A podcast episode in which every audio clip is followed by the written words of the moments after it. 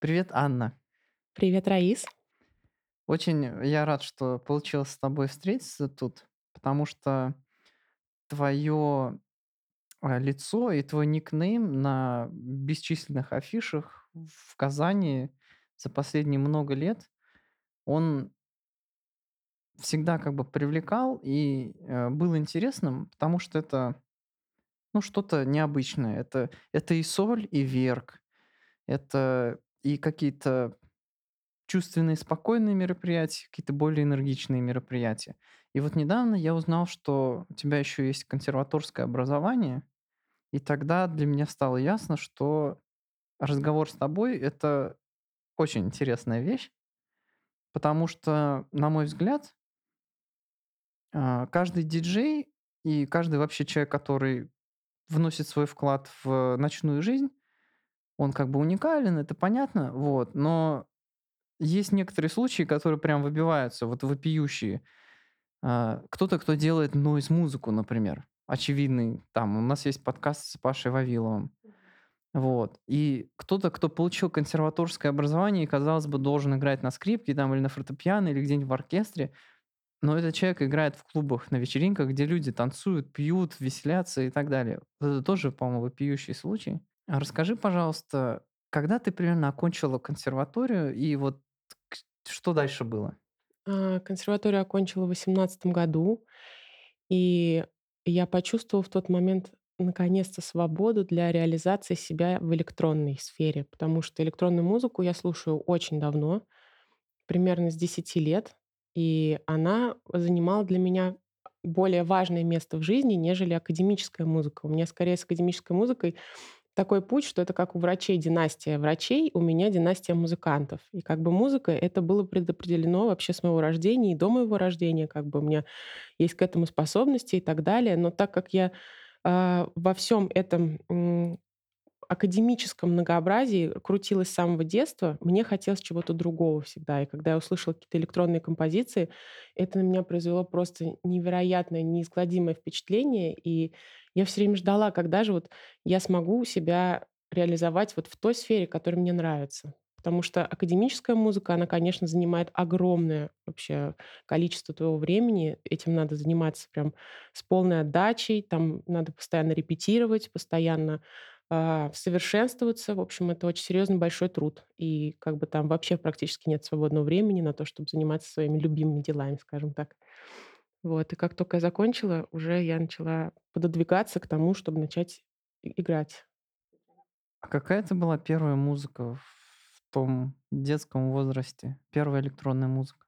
Ну или первое, что запомнилось? А, в общем, это, наверное, не сюрприз, что, как правило, старшие какие-то родственники нам показывают музыку, там братья, сестры. И у меня точно так же было. Я очень много времени проводила в Москве, так как у меня жил там папа.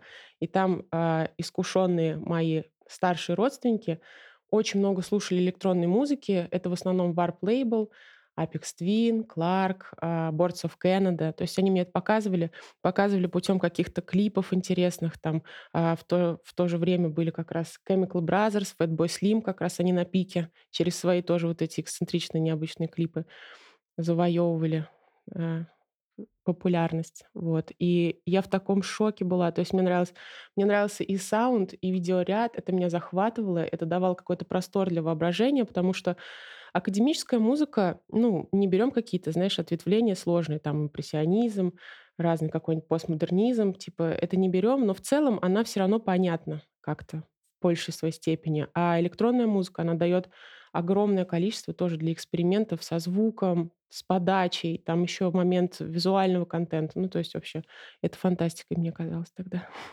Очень меня увлекло. У меня знакомство с электронной музыкой началось с Энигмы.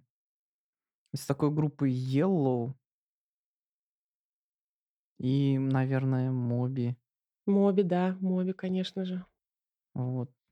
Aphex Twin, я о нем очень поздно узнал. Так совпало. Ну ладно, я не думаю, я особо не верю в такие вещи, что вот это вот первое зерно, оно там что-то породило, как-то особо повлияло. Во всяком случае, оно как бы интерес у тебя.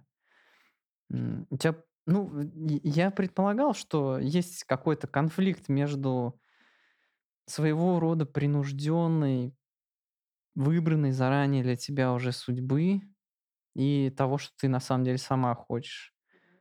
И отсюда эта вся энергия и прыть. Я думаю, много кому нравится электронная музыка, но настолько нравится, чтобы ты знал, какая лучше, и ты знал, какую ставить, и ты ее ставил на вечеринках, это далеко не у всех. Вот. И явно внутри что-то очень сильно свербило, раз так произошло. Абсолютно точно говоришь, да, так и было. Потом вот, э, где-то в 15-16 лет я начала слушать трип-хоп. Это бристольская вся история Massive Attack, Tricky, Uncle. Мне даже довелось на концертах у всех, а, этих троих коллективов побывать. Да, это фантастические эмоции, просто ни с чем не сравнимые. Мне очень нравился вот, а, чего бы я тоже хотела, это синтез электронной музыки и такого живого выступления с какими-то инструментами именно прикладными, исполнительскими. Типа как вот, например, есть и диджей, и кто-то играет на гитаре, есть и вокал, и все это вот, как и у Massive Attack, и у Uncle, и у Трики, вот такая какая-то замиксованная, очень интересная история из смеси чего-то. И это невероятное впечатление просто производит. Я до сих пор все это помню. Это было не так давно, на самом деле, года 4 назад, может быть. Посчастливилось, в общем, побывать. Слушай, я эти группы не особо знаю, я их лайвы не смотрел. То есть я правильно понимаю, у них вот как ты описала? Да, да, причем это э, трип-хоп это вообще какая-то отдельная совершенно для меня музыкальная, э, не знаю, глава, потому что там и какой-то и моменты альтернативной музыки есть, очень много электроники, что-то от хип-хопа, и все это звучит так складно и так понятно. И, в общем, я, конечно, если ты еще не знаком, советую посильнее Ну, познакомиться. по-моему, Portishead это в той... Portishead- это тоже Я трип-хоп. все их слушал и Да. обожаю. Вот это тоже, они тоже. Но я их не упоминаю, потому что я слушала в меньшей степени, чем. Massive Attack, и Tricky. И всё это одна тусовка, и мне нравится сама мысль о том, что это люди все из одного времени, из одного места. Они все в компиляции друг с другом работают и не чувствуют себя конкурентами, а как-то поддерживают и участвуют в проектах друг друга. Это очень здоровое, мне кажется, вообще, ну, поведение в мире музыки, потому что иногда бывает конкуренция нереальная, и вместо того, чтобы поддерживать, все как-то ну, не знаю, скептически относятся друг к другу. Вот. А я думаю, что самое главное, что мы все одним делом занимаемся. Мы все музыку любим. Вот. И классно, когда мы можем общаться на одном языке. В общем, это очень ценно. И вот у них как раз-таки такой кластер творческий был. Мне это тоже привлекает. Да, скептицизм, конкуренция. И я бы еще добавил туда слово токсичность, которая часто Есть. возникает в общении. Она свойственна, мне кажется, не только, ну, она и казанской сфере свойственна, и, в принципе, российским форумам по электронной музыке, особенно в пятнадцатых годах, свойственно. Потому что я когда начинал этим заниматься, это вообще... То есть ты что-то пишешь, там 10 человек объясняют, почему ты не прав, но, ну, дай бог, если один человек объяснит, как на самом деле надо делать. Вот, и ты что-то новое из этого Мгм. выяснишь. Да, действительно, короче, вот меня не удивляет то, что ты вот это упомянула, потому что вот я этот вопрос задавал многим на подкасте. Что ты думаешь об- о сообществе, в котором мы находимся? Вот мы общаемся с людьми, что это вот кто как как-то все по-разному. Ну, наверное, у всех разная история вот этого общения и людей, с которыми они столкнулись. Но мне кажется, что есть смысл лишний раз всем напомнить, кто музыкой занимается, что да, все этим занимаются ради одной цели, просто чтобы было хорошо. Ну и какая бы цель она ни была, у каждого человека она своя. Она все равно прекрасная, классная цель, добрая. Вот. Никто не будет заниматься музыкой, никто не сделает шедевр с целью опозорить кого-то другого или доказать свою правоту. Это же, ну, Ну, конечно, конечно. вот. И лишний раз вспомнить об этом всегда полезно. Так что хорошо, что ты упомянула. Ну, знаешь, вот когда я начинала играть, а, на самом деле я играю очень мало. Я играю всего 2 года, а выступаю именно в заведениях полтора года. То есть первое мое выступление, боевое крещение, это в соле прошло. Вот в феврале год будет как раз. А, и когда я только начинала играть, ты первые шаги делаешь на этом поприще, и ты ищешь в каких-то старших товарищах, возможно, ну, помощника какого-то. То есть ты не особо лезешь к ним с советами, но тебе приятно было бы как-то, ну, об- обсудить это, потому что это интересно, какие-то такие нюансы, моменты и так далее. И очень много скупых на то, чтобы делиться знаниями. Но я прям могу выделить несколько человек, которые мне вообще очень много хороших советов дали. Вот. Это и Егор Симаков, и Чак-Чак-Бой, и Денис Инфант тоже как бы что-то что-то такое свое могли сказать сверху, и это просто дает тебе возможность посмотреть со стороны, например, на то, что ты делаешь, и понять, э, чего тебе не хватает, когда ты это слушаешь от людей, которые для тебя авторитетны, и ты понимаешь, то, что да, у них большой путь, то ну, ну, стоит прислушаться, я думаю, и на что-то обратить внимание. В общем, я благодарна вообще, что все были рядом, все вообще в меня поверили, и Багис тоже самый. Ну, это если мы отдельно про путь поговорим, я могу сказать. А, но снобизма тоже очень много, и когда я сама уже начала куда-то двигаться, на какое-то время я, ну, сознаюсь, да, он тоже меня посетил, но потом, э, через тоже определенное количество времени я поняла, что это абсолютно непродуктивно, абсолютно не нужно, потому что если какие-то диджеи начинают путь, ну, это на самом деле сразу видно, когда человек любит музыку, и он может ошибаться, может у него там что-то в технике не получаться или там в какой-то компиляции треков. Это все нарабатывается опытом, это не страшно. Но если человек хочет прийти и просто, ну, ради того, чтобы, я не знаю, грубо говоря, так лицом поторговать, и просто чтобы как-то обратить на себя внимание, это тоже сразу видно. И вот я просто, когда обращаю внимание, что человек музыкой горит, мне абсолютно искренне хочется что-то подсказать, чтобы он какие-то себе шишки не набил и быстрее проскочил путь а, вот этого сложного становления. Какие-то вещи у него, например, а, были бы, ну, более для него понятные, чтобы не допускать просто глупых ошибок. И вот мы даже организовывали пару вечеринок, где приглашали только-только начинающих играть ребят, и я делала им репетиции, какие-то знакомила их с оборудованием. И моя основная задача была а, донести, что мы все в одной лодке, ребята. типа классно, когда ты приходишь на вечеринку, и вся вечеринка от начала до конца у тебя просто вау, а не так то, что ты пришел на вечеринку, и тут у тебя классно, а тут какая-то потом просадка. Тут в 12 часов ночи навалили хардтехно на 170 ударов, а потом опять какая-то просадка. И вот я вам говорила, что классно, когда все хотя бы интересуются, кто что играет, и, ну, наша задача же как-то донести, не знаю, определенные эмоции до слушателя, а не то, что вот прям себя так, знаешь, показать, какой ты классный, и сейчас я вам вывалю вам все, что я могу. Ну, в общем, просветительская деятельность в этой сфере, я думаю, очень важна. Вот. Не конкурентно именно, а вот, ну, то есть, если у тебя есть больше опыта, ничего плохого нет в том, что ты им поделишься. Ты упомянула, что в какой-то момент ты впервые сыграла. А как это было? Ты много готовилась, нервничала? Я невероятно нервничала. Я, ну, наверное, стоит такую ремарочку сделать, а, предисловие какое-то, как я вообще начала играть. Я начала играть в 2020 году осенью, в конце осени практически. Я подружилась с Фаридом Фатаховым, который вот э, в чайной, фотографии занимается, очень интересный деятель. Он и оформлением клубов занимался в свое время, очень, ну, как большой такой вклад визуальный вложил вообще в э, сферу Казани. Очень интересный человек. Мы как-то заобщались. Он говорит, у тебя интересный музыкальный вкус, не хочешь у нас сыграть на вечеринке? Я говорю, я очень хочу, но у меня нет никаких абсолютно навыков. Я не знаю, как работать с оборудованием. Может быть, там есть кого попросить. И он попросил э, другого тоже деятеля в этой чайной сфере, Пашу Чурсина, меня научить. И просто как-то в один прекрасный день мы собрались. Были 850-е пионеры, такие достаточно простые, но раньше они были вообще везде. Вот. И он мне дал просто две своих флешки с хаосом, говорит, вот здесь play, вот здесь вот, значит, нажимаешь стоп, вот у тебя фейдер, так вот трек выводишь, так его уводишь. Все, давай своди. И все, я где-то два часа копошилась, просто тренировалась. Где-то через полчаса он говорит, ну нормально, все хорошо. Я думаю, что ну, не, ну, понятно, что не все хорошо, но для первого раза я быстро освоилась, и я думаю, что как раз-таки моя музыкальная наслушанность и большой опыт дает возможность быстрее ориентироваться и в квадратах, и какие-то штуки, они просто у меня облегчены, и мне они даются легче, чем другим, в силу того, что я этим занимаюсь всю жизнь. Ну, музыка вот всю жизнь, эти ритмические структуры там и так далее.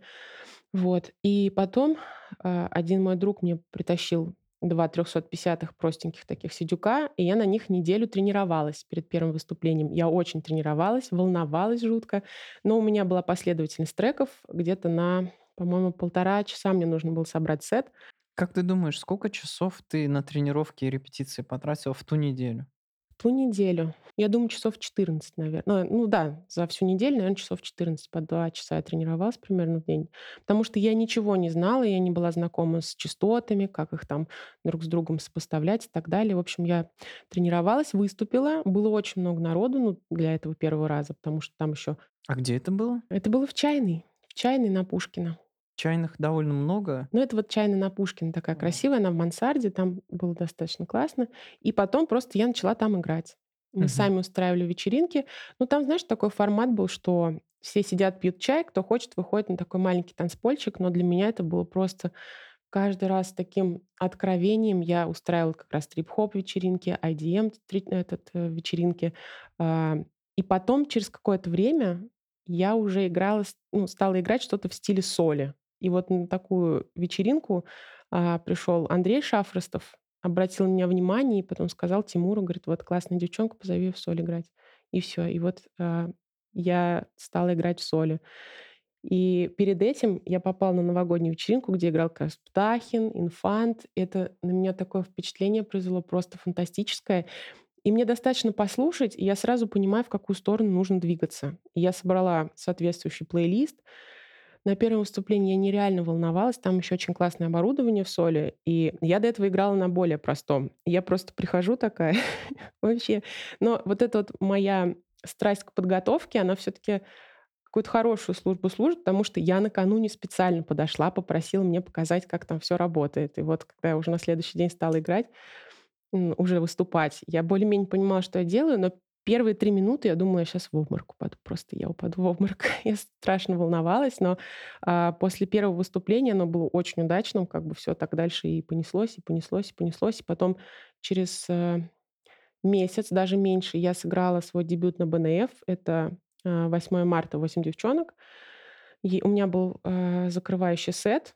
Там тоже было много народу, и уже вот в такой более андеграунд техно-сфере я себя показала. И потом мы поехали на гастроли вообще во Владимир сразу же с Вагизом в апреле. То есть это вообще огромная благодарность и Фариду, и Тимуру, и Вагизу. В общем, что они так, э, просто в меня поверили и не зарубили это на корню, а просто дали возможность. И вот по поводу подготовки. Первые полгода я занималась и тренировала именно своё сведение на таких более простых сюдиках в чайной. Моё упорство позволило мне взять ключи, и я приходила к 7 утра, и с 7 до открытия, там где-то, допустим, до 10 часов, я просто тренировалась, играла разную музыку. Ну, даже, может, не полгода, может, месяцев 5, чтобы дальше двигаться быстрей. А минут 15 назад я говорил, что должно быть у тя явно чё-то свербит внутри. Я немножко тоже имел опыт за такими диджейскими пультами, потому что в тот период, когда я много писал треков и отправлял их на лейблы, я их любил сравнивать с другими. И я начитался на "Реддите", что очень хороший способ понять, какой лейбл и нормально ли ты вообще отмастерил и свёл трек- это сделать микс. Мгм. Я пошёл в диджей-школу, там мне быстренько там за пя за 5 часов, то есть за 5 уроков объяснили, как всё сводить, даже включая винил. Вот. Учитывая то, что у меня прекрасный огромный опыт в плане того, чтоб делать биты, я Мгм. просто мгновенно понимал, где там квадрат начинается, где заканчивается и всё такое. И, в общем, я, короче, чё-то пообучался, а потом, э, у меня тогда я когда давно работал в аренде звукового оборудования, у меня остались там знакомства, я просто по знакомству за дешман, короче, арендовал себе на сутки 350 вертаки и просто для ся сводил свои треки с чужими, чтобы заценить, они нормально звучат, потом их переделывал. Вот. И да, во-первых, тот опыт, который у тя был в музыке, однозначно он очень сильно помогает. Вот. И, наверно, если такого нет, то так быстро не научишься, конечно. Мгм. Вот. Но даже вот учитывая мои, наверное, 25 часов от силы, которые я провёл за вертаками в практике я совершенно понятия не имею о том, какие вообще бывают техники сведения. То есть всё, что я делал, там чуть-чуть эквалайзером поменять, там фейдеры поменять местами. То есть я вообще не шарю. И, наверное, самое для меня а, сложная вещь, о которой я даже понятия не имею вообще, как это диджеи делают, потому что у меня такого опыта нет- это selection. Мгм. Я думаю, ты, наверное, со мной согласишься, что техника сведения и Вторично. Да, она не так важна, как сам selection. И тут уже звучали слова об атмосфере, о настроении, об эмоциях. И тут мы можем посмотреть на диджей-сет как на что-то большее, чем просто пульты, флешка и треки. И ты нажимаешь кнопку play. Ну, если бы все было так просто, то, наверное, все бы сводили, и диджей, в принципе, никто бы не воспринимал как Да-да-да. человека, профессионала какого-то. Вот, все не так просто явно. И есть какой-то selection, есть какая-то эклектика, есть вкус, есть какая-то идея, видение, которое диджей хочет транслировать на других. У тебя это особенно интересно спросить, потому что, я так понимаю, у тебя огромная наслушанность, так сказать, музыкальной литературы. У вас же была музыкальная литература в Была, да. консерватории?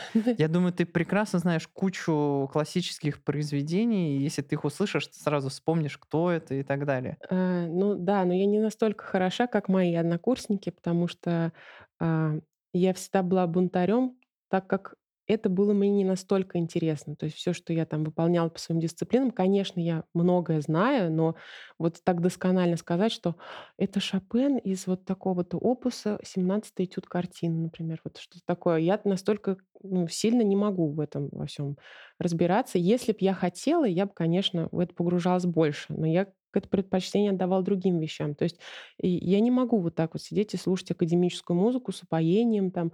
А, мне нравятся определенные, а, произведения и определенные композиторы. Вот. Но скорее у меня как раз-таки большая наслушанность в совершенно разных жанрах. А, вот наверное, самое сильное музыкальное впечатление не академическое- это когда мне в 6 лет принесли кассету со всеми выступлениями и клипами группы Queen. И она настолько на меня произвела вот, э, не знаю, ну, какой-то фурор для меня, что я, а, мне вот рассказывали, 2 часа танцевала под эти клипы так, что у меня аж температура поднялась. То есть это меня просто, я не знаю, так как-то внутри завело и, тоже вдохновило. Потом я говорила, электронная музыка началась. Были какие-то ну, вообще, в целом, я всегда в музыкальной среде росла. Среди, как бы, наших знакомых и моих друзей были разные. И битломаны, и те, кто слушали драм бейс, и те, кто ходили на рейвы. То есть музыка, она, пронизывала абсолютно все вообще, всю, не знаю, окружающую обстановку. И поэтому у меня есть, не знаю, я любила и панк-рок, я могла послушать альтернативу, я могла послушать электронику. Больше всего, конечно, электроника мне нравилась. Но вот скорее такая универсальность, а, в том, что я могу на разных мероприятиях выступать, это от того, что и академическая есть, а, наслушанность, и такая как бы более, не знаю, и рок, и, ну, я говорю уже, электроника, что-то ломаное, то есть очень много всего. И как раз, наверное, мой основной стиль- это эклектика, то есть сочетать несочетаемое. И как раз-таки хорошая техника именно вот диджеинга самого, да, вот этой кухни всей технической, она позволяет соединять абсолютно разные штуки так, чтобы это звучало логично, это представляло какую-то свою историю, и ты можешь посредством соединения разных стилей, ну, то есть это делать, понятно, нужно уместно, как бы, ты можешь рассказать какую-то невероятную историю, зацепить практически каждого на танцполе. То есть э, ты ставишь что-то сложное, чувствуешь, что кому-то это прям вот дает энергию, но кто-то уже подустал. Ты делаешь какие-то вкрапления более знакомых мотивов, и уже оживилась другая часть аудитории, и они уже готовы слушать дальше более сложное. И вот ты так постоянно играешь, то есть тебя ведет э, аудитория твоя, и при этом ты ее тоже ведешь. То есть как бы хочется, чтобы люди вслушивались в то, что ты делаешь. Как бы вот. И как раз чем больше у тебя музыкальный багаж, тем интереснее ты можешь преподнести свой сет. Ну, я вообще тебя сравнивал в плане наслушанности академической со средним человеком. И хотя ты скромничаешь тут, наверное, по сравнению с однокурсниками, то все-таки по сравнению со средним человеком у тебя наслушанность, конечно, больше. Ну да, это разнообразие, многообразие, и все-таки классическая музыка, она на то и классическая, что в ней на самом деле много полезного смысла. Вот. Она влияет на этот selection. Я там куда-то хотел наш разговор завести, я уже не помню куда, но ты в последней фразе сказала, что ты наблюдаешь за тем, как ам, себя ведет аудитория. И тут я подумал, какая ирония. Казалось бы, вот я лайвер, я не ставлю треки готовые. Я контролирую до таких достаточно маленьких деталей то, что будет звучать. То есть я контролирую отдельные партии, кусочки длиной 7 секунд, а, не целые треки по несколько минут, отдельные партии ударных каждых, и бочки, и баса, одних хэтов, других хэтов, перкуссии, там, нотные какие-то.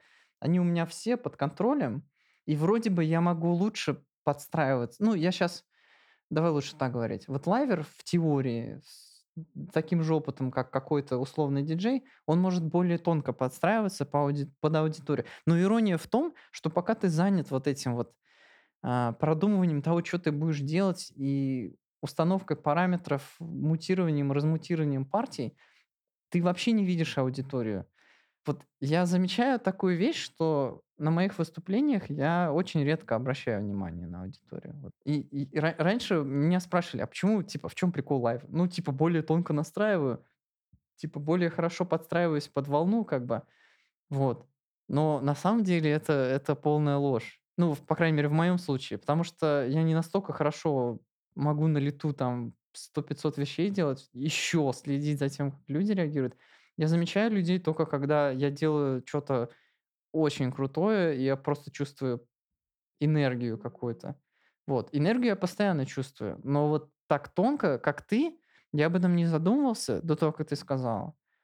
Вот. И вот сейчас я задумался и подумал, что вот такая вот есть ирония, то, что вроде бы мы контролируем более тонко вещи, которые звучат, при этом мы в их плену и находимся. Мне поэтому очень нравится у диджеев с диджеями беседовать на подкасте, потому что это совершенно по-другому, но при этом это супер важная вещь. Вот как, как ты с аудиторией себя чувствуешь, как работаешь. Я думаю, когда ты в первый раз выступала, ты на аудиторию особо внимания Нет, не нет, нет, обращала. нет. Когда ты увидела впервые вот этот фидбэк аудитории, и как он выглядел? Мгм.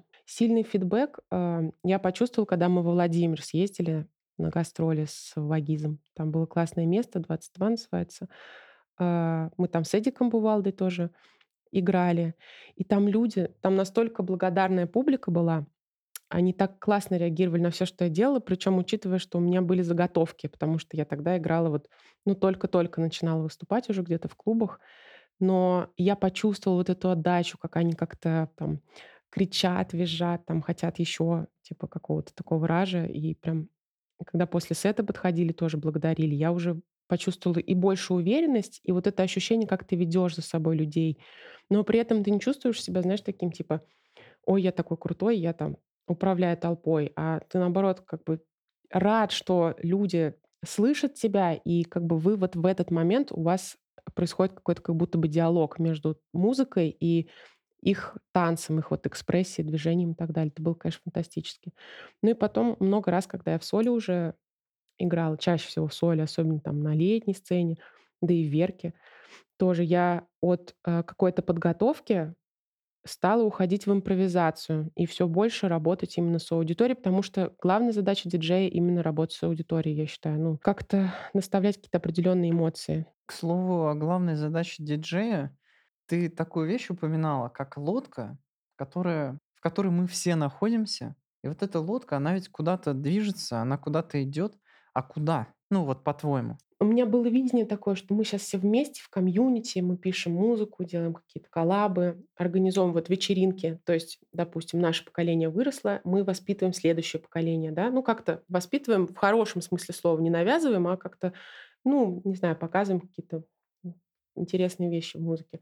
Вот, потом это может быть организация фестивалей, то есть это естественное укрупнение какой-то своей деятельности. И как раз-таки, когда вы все поддерживаете друг друга и не раскачиваете эту лодку в разные стороны, а гребете примерно в одном направлении, то это дает больший пуш. Но это вот как есть же такая мысль, что ты— это пять людей, с которыми ты больше всего общаешься. И вот так вот как бы вы усиливаете друг друга. Вот у меня есть такое ощущение, что все усиливают друг друга. И когда там, ну, ты не можешь за всем следить, даже когда ты организуешь вечеринку, например, ты какие-то вещи можешь упустить, но у тебя есть соратник, который на твоей стороне, и он тебе что-то подскажет. И как бы вы такие, о, приходите к еще более интересному решению. Там, и как бы вы друг друга подначиваете, и это позволяет вам дальше расти. И вот хотелось бы, конечно, сказать, ну, э, как я думала раньше, что все мы куда-то вот более какое-то укрупнение идем, не знаю, масштабирование, распространение какой-то своей философии музыкальной. То есть кто-то её может принять, кто-то может как бы её не принять.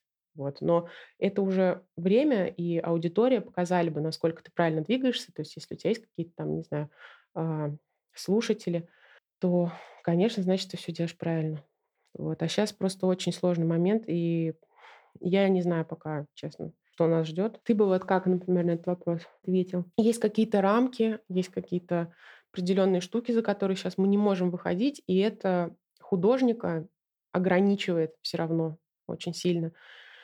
И поэтому нужно то есть это ус усложняет творчество твоё, потому что есть какие-то штуки, от которых нужно, ну, как бы постараться которые избежать и так далее.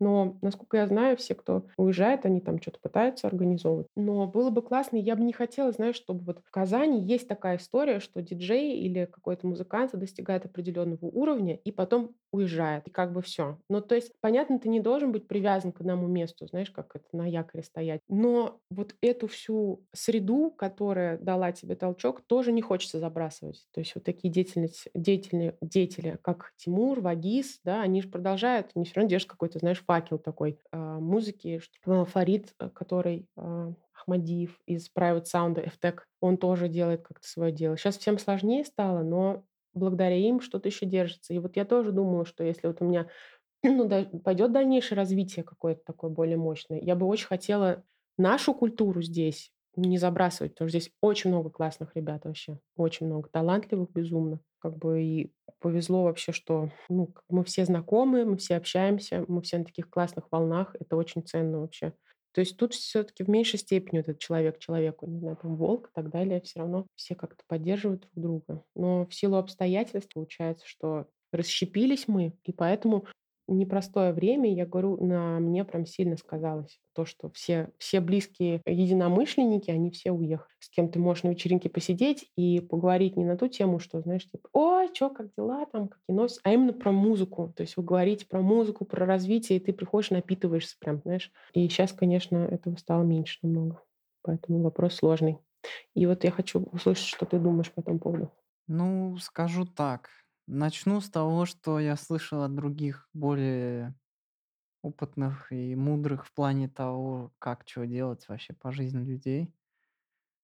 Тот же Руслан Чижов, а планировал сделать нечто большее из "Верка", студию, школу. Школу, да. Вот, например, у нас есть сообщество наших вот лайверов казанских, которое началось с пинка Айвара под названием Bedroom Fest. Там есть человек, Артур, который "Тени лучей", он делает такой ambient noise, вот. Когда Bedroom уже закончился, начал засыпать, как идея, а, проснулся Артур с какой-то с какой-то своей идеей, и мы сделали "Электрокабан". Вот. "Электрокабан"- это были музыкальные представления лайвовые каждый вторник вот этим летом. Да-да-да, вообще классно. Вот. И это произошло как-то с поддержкой местных властей. То есть мы абсолютно ни за какую аренду не платили. Звук арендовали вот администрация парка, она платила за звук. Вот. И мы приходили туда, у нас были люди, которые нам говорят: "Вот вам колонки, щас мы вам всё настроим, только играйте". Вот. И мы играли, и приходили люди. Вот этот человек Артур, он как бы тоже мыслит, он он хочет в большую сторону мыслить. В этом плане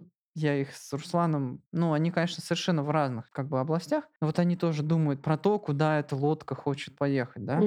М, есть подкаст с Вагизом, мы с ним много тоже общались. У него тоже есть своё представление о том, куда лодка должна Повезло пообщаться с ПТУ, у Мгм. них своё представление. Когда московский "Рэндом" приезжал в Казань, повезло пообщаться и просто, у ну, рядом постоять с тем, кто основал "Рэндом". И, ну, просто перенять его вайб. Мы так дол толком и не пообщались, но из этого тоже примерно понятно, что это за лодка, какие у неё паруса и в какую сторону она. Наверно, из этой всей совокупности мне я могу вот чё сказать. Мне вообще абсолютно непонятны мотивы этих людей. Единственное, чё мне понятно- это когда грувит, это хорошо. Чем лучше звук, тем лучше грувит. Ну, то есть у меня всё сводится к тому, чтобы был какой-то звук, чтобы он был лучшим на свете, который грувит лучше всех, и чтобы это было на лучшей площадке на свете, которая звучит лучше всех. Ну и разумеется, чтобы там было больше всех народу, как бы. Как какой-то такой ответ. С слишком абстрактный, наверное, но по большому счету, вот я когда думаю о, о том, что я вообще по жизни делаю, то есть у меня химия, кандидатская, после защиты степени я как бы вообще меняю работу, скорее всего, уеду, может, куда-то из города, может, даже из страны. Мгм. Вот, все дико поменяется, и есть вот эта музыка, и что я вообще по музыке хочу. И я понимаю, что вот обо всяких деталях, какой-то фестиваль, даже вот какой-то конкретный фестиваль организовать, для- ну, электрокабан, например, это для меня просто деталь. Мгм. Это Это не не суть. цель как бы. Суть в том, чтобы, ну, если я смогу сделать так, чтобы, чтобы грувило вообще вот прям вот, ну, ты не можешь, короче, не танцевать, Вот, да-да. вот это оно и есть. И это истина, которую ты никогда ни с чем не спутаешь. Каждый раз вот там столько факторов. Ты что-то хочешь организовать, там нужно промоушен, нужно, нужно лайнап, нужно арендовать оборудование, нужно найти площадку, нужно промоушен, нужно и это все по кругу. Безумно теряюсь в этих всех деталях. Я не хочу о них думать. Когда я думаю о том, вот, чтобы был хороший музон, у меня сразу все на свои места встает. И вот моя лодка, она двигается в сторону моего субъективного понимания хорошей музыки. И время, может, покажет, прав я или нет в своем понимании, но типа вот как-то так. Ну, И я думаю, если честно, если обобщить, то у того же Руслана Чижова абсолютно такие же мотивы. Мгм. Почему он хочет, чтобы ребята, у которых талант, могли, имели возможность сделать этот грующий звук? Ну да, но тебя так Почему делает поделить. вечеринки? Чтобы показать какой-то офигенно грувящий саунд. Да-да. Почему Артур сделал вот этот электрокабан? Чтобы показать людям, которые вообще в клубы не ходят, а просто ходят в парке, что есть ребята, которые делают какую-то музыку. Мне кажется, мы все вот абсолютно точно в одной лодке, которая просто делает звук, который просто классно звучит. И ну никаких сложных слов для этого не надо. Мгм. Ну, у тебя, да, так у тебя получается выжимка из всех этих разных мнений в что-то более сфокусированное получается. Да, без лишних усложнений, действительно, ты говоришь о, это не знаю, о ядре, наверное, всех этих вечеринок, для чего они существуют. Того, что да. Ну да, любая вечеринка, вот появляются новые промо-группы, вот, например, Турбо, и у них какое-то свое видение. Они там ставят ам, с гонок, а- аудиозаписи с гонок, и там слышно, как автомобили, в общем, проезжают, вот, и- Формула-1? Ну, я не знаю, если честно, что за автомобили, ну просто они такие... Вот. И там играет какая-то музыка, которая вот в этом темпе, вот эта скорость, которую ты слышишь вот в этом проезжающем автомобиле, она вот с музыкой по темпу совпадает, вот, по, по скорости, по ощущению, по восприятию. Вот. И это вот какое-то свое уникальное видение, короче. И оно не похоже на то, что было до этого. Ну, тоже БНФ, я думаю, соль, вообще вот любое место, любую вечеринку, пространство, если представить отдельно, оно уникально как бы. То Мгм. есть соль, верк там, и в верке там куча разных мероприятий, в соли куча разных мероприятий. Вот, каждая из них, если взять, это уникальность какая-то вот. А, Я забыл, я к чему это начал говорить, честно. Ну, на мой взгляд, live-музыкант, вот ты тоже говорил, что ты у тебя нет возможности следить за аудиторией, но, Ну, это я ну так на это... самом деле ленюсь и скромничаю. На самом деле, когда ты хорошо готовишься, когда ты все заранее готовишь, конечно, есть возможность самому покайфовать. Вот, поначалу первые там 3-5 выступлений было действительно тяжело, но в последнее время уже более. А те, кто опытные ребята, там, те же ПТУ, Yung Acid, наши казанские выходцы, они как бы в этом плане, я думаю, совершенно прекрасно умеют смотреть за аудиторией. Я больше хотела сказать к тому, что когда люди приходят на live к тебе конкретно, они знают э, примерно диапазон какого-то жанра, да, вот в котором ты работаешь, и они знают, на что они идут. И как бы вот э, ты можешь уже в своей конкретной музыке ам, аудитории как-то, скажем так, э, руководить в какой-то степени, что-то где-то добавить, что-то наоборот убавить, создать какой-то саспенс, да, ожидание, потом подать грува, ритма, усилить все это. Вот, они знают, на что это идут. Когда диджей, если это не какой-то, знаешь, именитый диджей, и все знают, что он капец какой крутой, такой какой-то там, можно сказать, среднего звена, то твоя задача, конечно, удивлять, постоянно следить, смотреть и создать впечатление какое-то определенное о вечере, чтобы каждый, не знаю, человек приходит на вечеринку, понятно, если он тебя знает, он знает, что да, будет хороший звук, но, допустим, он какой-то, я не знаю, там, в своих мыслях, а ты посредством того, что ты можешь подбирать вот это, вот то, то есть как-то а, какие-то, знаешь, разные приманки кидать, ты можешь любого человека вывести на танцпол и отключить его от своих переживаний. Это, это целебное действие музыки тоже. И как бы live-музыканты, люди, ну, я не знаю, мне кажется, э, к лайверам гораздо больше уважения, потому что люди идут конкретно на тебя, на твою музыку, конкретно, то есть на твой продукт. А когда ты диджей, ты же посредством чужой музыки создаешь какую-то складную историю, чтобы для ну, большинства нас, настолько, насколько ты сможешь, создать какое-то классное впечатление, зарядить, кого-то просветить. Там, ну, это очень высокопарно, конечно, звучит, но какую-то интересную музыку ему поставить. То, что бывает, люди приходят прям с шазамом вот так вот стоят перед тобой, и треки шазамят. Это тоже интересно, прикольно. Я очень много так делал. Но в последнее время тяжело. Уже я так очень много делал в семнадцатом, восемнадцатом году. Очень много шазамил. А сейчас часто бывает, что ничего не шазамится. Ну да, это еще от сведения зависит. Если у тебя настолько сложно взаимодействуют два трека, программа просто не может определить, что же это играет. И бывает, выдает какое-то усредненное значение, которое вообще не то. Да. Вот. Ну или если это какая-то редкая находка, то тоже может он просто не распознать. Слушай, вот ты готовишь сет, у Мгм. тебя примерно есть представление, ну, какое-то мероприятие. Мгм. У тебя есть представление о том, что это за мероприятие, какие там люди будут, и это тебе нравится. Мгм. Та атмосфера, которую ты предвкушаешь, тебе нравится, она тебе подит. Но ты понимаешь, что, что вот ты прям хочешь ее дополнить. Перед тобой там тысячи каких-то треков, которые потенциально подходят, но ты выбираешь там, ну, я не знаю, 30 из них. Ты бы могла сформулировать какие-то критерии, может, по которым ты их выбираешь? Ну вот э, возьмем, например, для примера мероприятия Верка какие-то, да, там привоз какого-то интересного техно-диджея или там промзона, какой-то такой формат, допустим, около техно, чего-то ломаного и так далее. Вот у меня есть несколько э, плейлистов под определенные мероприятия, и потом в дальнейшем, когда я готовлюсь, я уже в эти плейлисты добавляю музыку, как бы такую же, схожую немножко по настроению. И когда я набираю музыку на сет, я понимаю, что, например, какое-то количество... То есть 30 треков- это мало, понятное дело. Нужна, ну, нужно пространство для импровизации. И что в моем понятии грув? Это когда какая-то ритмическая пульсация плюс какой-то такой сочный бас, взаимодействие между разными долями заставляет тебя двигаться, то есть ты не можешь не двигаться. Это как-то, э, допустим, идет какой-то более ровный трек, и потом ты включаешь более какую-то грувовую историю, и люди такие, о, да, начинают просто как-то сильнее двигаться, сильнее взаимодействовать тоже с этой музыкой и так далее. То есть а, грув, он дает определенный импульс, который воспринимается людьми как-то изнутри, из глубины, он тянет какой-то своей густотой, а, своей именно пульсацией, но когда ты постоянно только грувишь, грувишь, грувишь, да, такую как бы э, мясистую музыку ставишь, люди устают, это их перегружает. Поэтому а, какой-то грамотный сет, именно в моем понимании, да,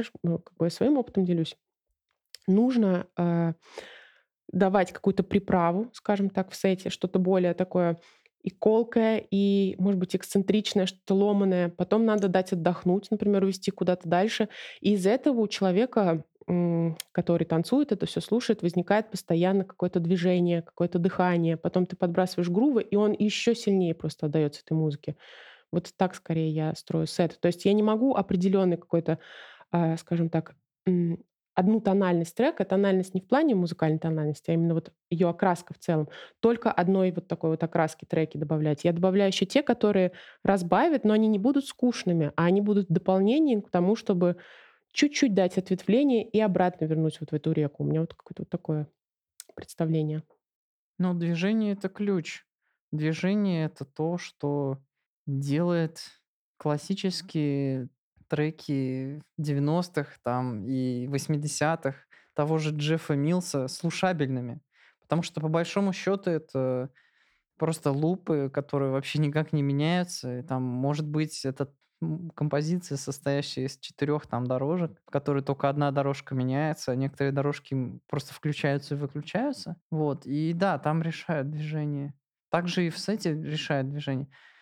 А, ты говорила, что академизм и академический бэкграунд и образование, он как-то, ну, он влияет на то, что человек пишет, да? Очень сильно влияет, очень сильно влияет. Пройдя такой огромный путь, а музыканты, они учатся вообще всю жизнь, практически, наверное, врачи также долго учатся, да, то есть это ты с малых лет, чем ты раньше начал, это там 5-6 лет, и уже высшее образование, то есть там те 20 с лишним лет ты все еще учишься, и потом постоянно учишься, учишься. На мой взгляд, для того, чтобы понимать, а, музыку, достаточно порой музыкальной школы. То есть академическое образование, оно скорее готовит тебя из тебя делает исполнителя, т того, кто погружается именно вот в эту кухню каких-то Все равно это рамки, правила, хотя там есть место для импровизации, но она загоняет тебя в какие-то ну, она дает себе границы. И очень сложно, когда ты хочешь а, дать себе какой-то импульс внутренний, прорваться через вот эти рамки, которые тебе годами были установлены, что нужно придерживаться какого-то стиля, это у тебя уже внутри сидит. Очень сильно давлеет мелодизм, то есть те, которые, наоборот, уходят в нойз там, или в какую-то перкуссионную историю, да, они, ну, как бы отрицают мелодизм, а в тебе он внутри весь вообще просто крутится, и ты музыку воспринимаешь часто через мелодию. Там большинство музыкантов таких вот, э, они, я, я музыку слышу сразу всю нотами, например. То есть я могу понять, а, какая мелодия, сразу могу ее подобрать на фортепиано. Но когда ты хочешь что-то создать, ты становишься заложником вот этой вот своей мелодической, мелодической, гармонической какой-то базы. И в последнее время, ну, то есть у меня есть там основная работа, она связана, опять же, с музыкой и с академической. И когда я выхожу в диджейнг, я, конечно, просто отрываюсь полностью, то есть я всё, об этом обо всем забываю.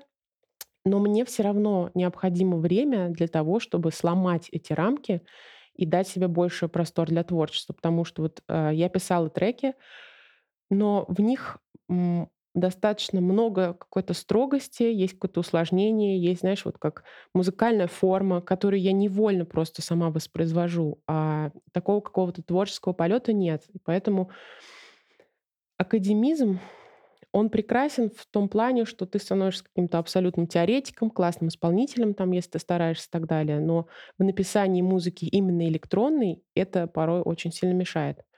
Поэтому, конечно, необходимая наслушанность и практика именно в написании музыки, слушать, что-то показывать, там, так далее, так далее. Но я сама знаю, что мне, в отличие от многих моих ребят, вот, которые там, друзей, которые делают музыку, мне порой гораздо сложнее, чем им, потому что у них простор фантазии, полет, они делают, может быть, что-то не так благозвучно звучит. Ну, благозвучно это с точки зрения именно, вот я говорю, академизма всего этого, но в этом есть уникальность. А академизм, он такой немножко, знаешь, как э, конструктор какой-то. Вот. И вот этот конструктор хочется сломать. Хочется плавными линиями рисовать, а не только кубиками, например, вот так.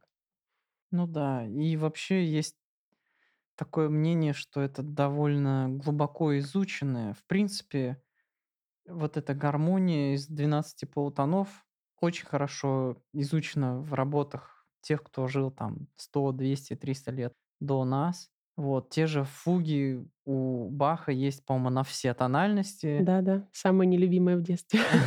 Если я правильно понимаю, много классических произведений, они называются сонаты, фуги, Мгм. вальсы, они написаны достаточно строго детерминированы, что ли. Как будто бы вклад композиторов во многих случаях был не столько в том, что они придумали какие-то выражения и последовательности гармонические, сколько в том, что они хорошо знали, как что работает, и сделали все по науке. Поэтому это звучит прекрасно. Стройно, строго Вот. там и в рамках жанра. Но но наслушавшись и поняв примерно кухню, ты уже понимаешь то, что это как будто человек уже немножко дальше хочет Да, развиться. конечно, 100 И тут, наверное, самый яркий пример, чтобы транслировать твою мысль о том, что есть какие-то рамки и хочется за них вырваться, это то, что существуют, например, равные, ой, разные шкалы. Строи, строи. Да-да-да. То есть есть равномерно темперированный строй, а есть строй только под один аккорд, например. И, у- и в нем аккорды лучше строят, чем в равномерно темперированном те же самые. Но другие аккорды не будут строить. Вот для этого нужен равномерно темперированный. А есть строи восточные какие-то там, и они Полутона, совершенно... четверть тона. Да, да, и, и всякая микротональная музыка. И ты когда-нибудь слушал микротональную музыку? Конечно, она очень такая витиеватая, необычная, и ее сложно воспринимать человеку, который вот как раз-таки на хорошо темперированном строе. Ну, в смысле, Мгм. в первое время, потому что это совершенно другая кухня, совершенно другое видение получается музыкальное. Да, по сути, мы все дети Европы в этом смысле. И Да. равномерно темперированный строй это чисто европейская тема. А на самом деле на планете живет там несколько миллиардов человек, которые не считают ее особо важной, традиционной. Вот. И да, если послушать микротональную музыку, послушать аккорды, которые вообще не по полутонам, иногда слышишь такие вещи, которые, казалось бы, они кажутся какими-то сказочными, но они совершенно прекрасны. Вот. И если не ошибаюсь, где-то там в каких-то чатах что-то просто 100-500 человека слово перефразируют через глухой телефон. Круто, если вы отбросите как бы вот эти все аккорды, возьмете просто частоты и Мгм. построите аккорды, которые нравятся вам, свою гармонию, и свой строй. И вот в нем будете делать, вот это будет по-настоящему вклад. Ну, когда вот с синтезаторами вводишься, довелось тоже дотронуться до того, что там ты можешь сделать так, что ты не подчиняешься как бы вот этой гармонии. Ты можешь управлять напряжением, которое управляет частотой. Ты можешь находить как бы интервалы, которых вообще ни- никогда не услышишь на пианино, но они вдруг начинают работать. Это, кстати, в техно очень часто звучит. В техно Да-да-да. очень часто непривычные интервалы какие-то и микротональности, и мы за счет этого как раз подсознательно, мы не понимаем, в чем дело, но на, на самом деле мы слышим, и вот мы техно так часто определяем. Ну да, это совершенно другой подход к музыке, но на данный момент он а, не настолько первых рядах, как вот эта классическая какая-то школа. И вот опять же, да, я говорю, классическому академическому музыканту сложно вообще это сломать. А на самом деле, если ты идешь уже через какую-то, знаешь, физику звука, саунд-инженеринг, ты можешь строить совершенно свои другие миры, а, отринув абсолютно вот эти вот э, установки, которые были навязаны. Это вообще очень интересная история. А, и это история, которой мы и движемся в этой лодке, по идее. Потому что мы же хотим, чтобы был очень, очень классный звук, чтобы он танцевал нас. Когда мы что-то придумаем, и это уже прозвучит, и мы уже это протанцуем, все, это уже неинтересно. И мы хотим что-то новое. И вот это новое, оно, скорее всего, будет там, где вот эти вот безграничные, не обремененные какими-то строями и тональностями.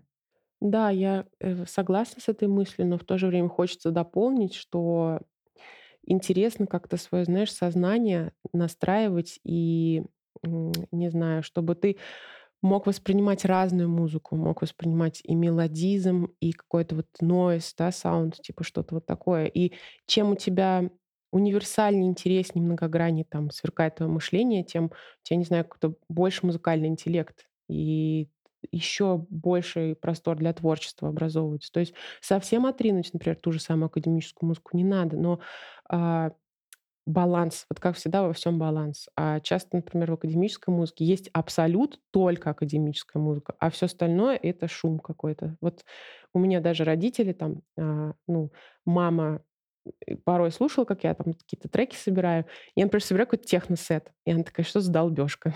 Например, там так. А она всю жизнь играла в оркестре. Вот. Отборная долбежка. Ну да, конечно. Потом я что-то такое, знаешь, а, в стиле 80-х подбираю, там, для какой-то определенной вечеринки в соль. Она такая, вот это мне больше нравится. Например, как-то вот так вот.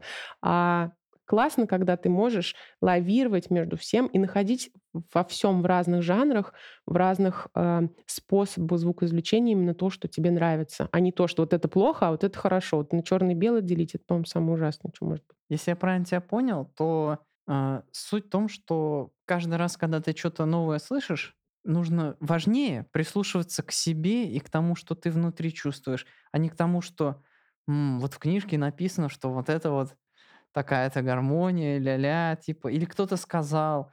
Не-не-не, пусть самым главным у каждого из нас будет то, что мы внутри чувствуем. И это иногда очень тяжело Вот. услышать себя. Но это на самом деле в конечном итоге самая важная и самая главная вещь. И именно у меня это абсолютно четко работает. То, что для меня звучит грувово, и то, что я думаю, что просто бомба, внутри я вот это вот понимаю, и когда я ставлю, фидбэк это подтверждает всегда. Потому что ты это чувствуешь, тебя это вызывает отклик, и это Да. искренне передается, да, другому человеку. И вот в этом вся соль, как бы. То есть нам нужно себя слушать. Да, согласна.